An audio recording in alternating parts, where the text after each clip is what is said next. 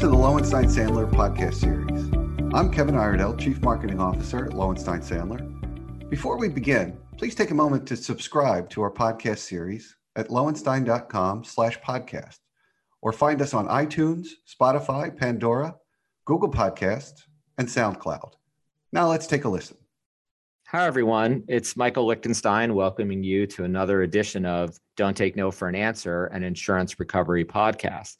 Today, I'm here with three of my colleagues, and we're going to talk about the issue of claims under directors and officers' insurance policies. Two of my partners are here, Andrew Reidy and Mark Schamel, and one of our associates, Chris Schafbuch. Did I get it right? Nailed it. Yeah. Nailed it. Awesome. And Chris is here. So these three insurance recovery lawyers are going to take you through this topic. And I'm going to turn the questioning over to my partner, Andrew. So, Andrew, welcome. Thank you, Michael. As we know, the D&O policy is triggered by a claim. You need a claim to access the coverage.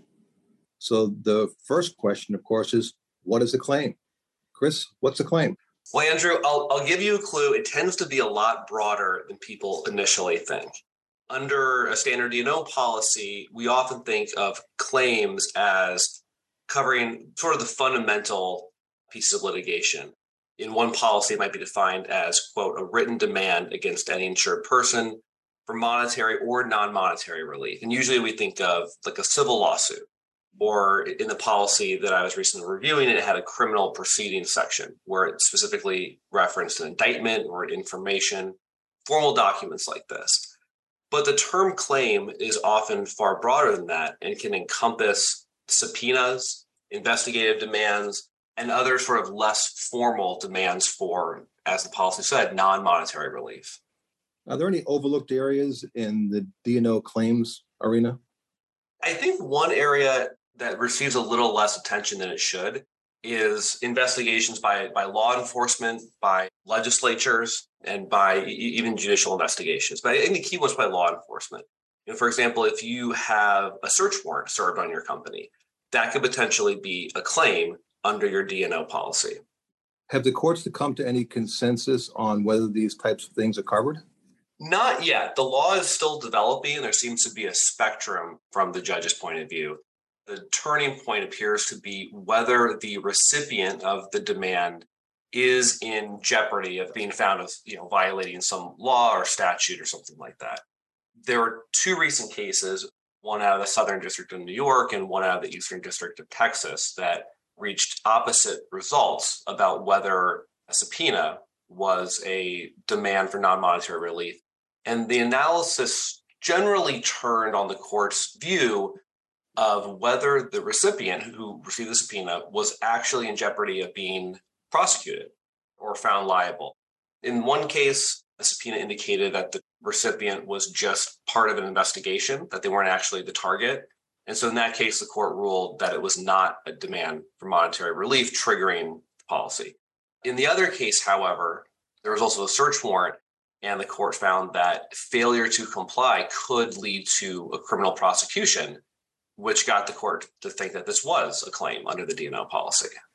But to answer your question, there's no clear consensus right now. It seems to be sort of a sliding scale, and you really need to consult with experienced counsel to figure out where you fall on the spectrum. Let's bring Mark into the conversation. Mark, of course, is in our white collar group. Mark, what do you see as key considerations for insureds who are brought into government investigations? Well, I mean, the reality is that these investigations are exorbitantly expensive, right? We're talking easily tens, if not hundreds of thousands, sometimes millions of dollars. And the difference between coverage and not coverage can often be whether or not you properly identify that there's a claim and make that claim to folks like you and Chris. I mean, if I get somebody calls me with a subpoena, I'm immediately picking up the phone and, and or even sometimes skipping down the hall to your office to ask you, okay, what do we do here? Is this a claim? Do we have to put the insurance on notice? And failing to do that could cost you, as I say, hundreds of thousands or millions of dollars in coverage for the life of the litigation that would arise. So my view is always it's better to sort of be overly carefully, overly cautious, and go forward. Obviously, with somebody like you or Chris with experience in insurance counsel to make sure that we're not missing that notice requirement. Mark, can you highlight for us some of the things that would be the first paper that an insured might receive from the government that would put them on notice that they would be involved with an investigation? So, government with the big G, right? There's a couple ways, right? There's a state government and all its sort of underlings, you know, county governments, city governments, local governments. And then there's the federal government. The federal government comes in typically the alphabet soup FBI, Department of Homeland Security, Inspector General, the IG of any one of the government agencies. And people don't often realize every government agency has its own IG, right? Department of Agriculture, Department of Labor, Department of Health and Human Services. They all have the ability to go civilly or criminally. So sometimes you get what we call CID, civil investigative demand. You might get a subpoena. Chris and I are handling one right now. We've got a call this afternoon, and we've done the same thing, which is reach out about whether or not there's insurance that's going to cover everything that's involved in the tens of thousands of dollars just in the collection costs for the emails that are requested for a grand jury subpoena. And it doesn't even involve our client's alleged criminal culpability. Our client's just a witness, and they're going to have to claim that they're not going to have to put in to get that covered. So it can come in the form of a letter uh, to your question, a civil investigative demand. Sometimes you can come by a visit with a subpoena, with a grand jury subpoena or a search warrant. Is obviously a little bit more intrusive and scary when these agents show up in their jackets that say whatever agency they represent on the back. But you'll know it. You'll know it when you see it. They don't come through in the evening in a handwritten post-it note. It's something formal. Sometimes it can be as simple as finding out that another person in your space, another entity, another agency, another competitor has received a subpoena for something that you're involved in. You're on one side of a deal and the other side gets a raid, right? You get a raid from a, a search warrant and you were involved in a big deal with other company. I would go to my insurance counsel. I'd call you immediately if I was that client. I'd say, Andrew, am I covered here? What do I need to do? What do I need to trigger this? Is this a claim? Am I a notice? Andrew, can you tell us, are there any tips related to providing notice of these types of claims? A couple of things. First of all, I think you have to know the definition of claim in your policy. Sounds silly, but virtually every major insurer has a different definition of claim. They're similar, but they're not the same. So know your definition of claim. Know that failure to give timely notice may result in a forfeiture of coverage. You may have heard about a prejudice standard that applies in the general liability context. It may not apply in the D&O context. So it's very important to give timely notice. Follow the requirements of the policy also. It sounds silly, but there are oftentimes very particular requirements in the policy of where to address the notice to and perhaps what has to be contained in the notice. And of course, one of the big things, and Mark alluded to this about kind of the informal understanding you have when you may get drawn into an investigation, it's really important to give notice of circumstances that may give rise to the claim. So D&O policies allow an insured to give notice of circumstances that might give rise to a claim. So what that means if an event happens or some information comes to your knowledge, you should evaluate whether to give notice under the notice of circumstances provision. That can be very helpful because your next policy may not apply, right? So when you have that opportunity, you have to evaluate whether to give coverage under that provision. Let's wrap this up with a couple of key concepts from our different perspectives. What steps can a policyholder take to make sure that they are getting broad coverage for a claim? Chris, you want to take that one? I think one important consideration occurs at the front end when you're purchasing the policy.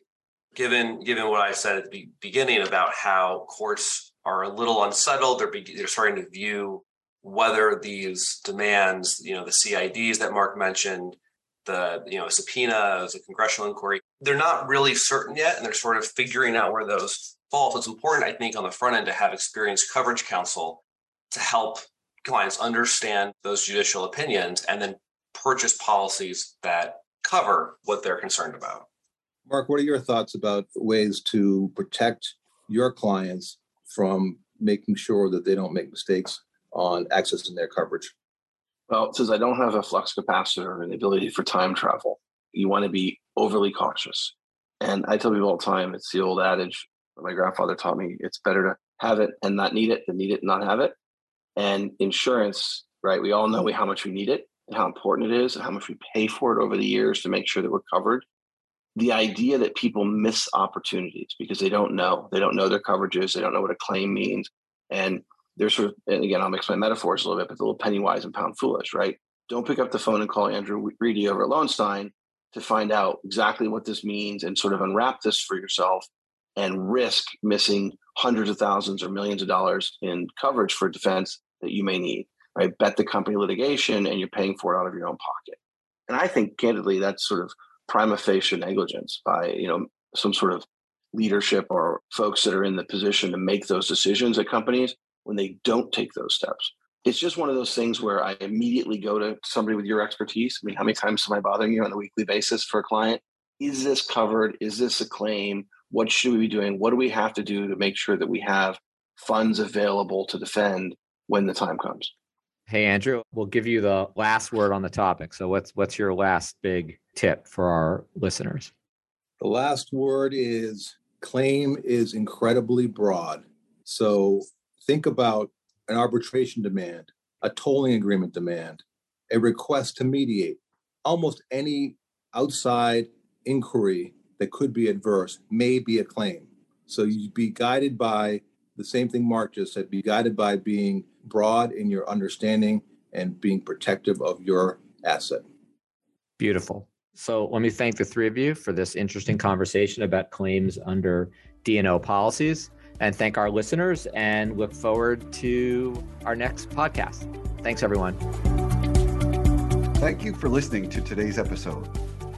Please subscribe to our podcast series at lowenstein.com slash podcast or find us on iTunes, Spotify, Pandora, Google Podcasts, and SoundCloud. Lowenstein Sandler podcast series is presented by Lowenstein Sandler and cannot be copied or rebroadcast without consent. The information provided is intended for a general audience and is not legal advice or a substitute for the advice of counsel. Prior results do not guarantee a similar outcome. The content reflects the personal views and opinions of the participants. No attorney client relationship is being created by this podcast, and all rights are reserved.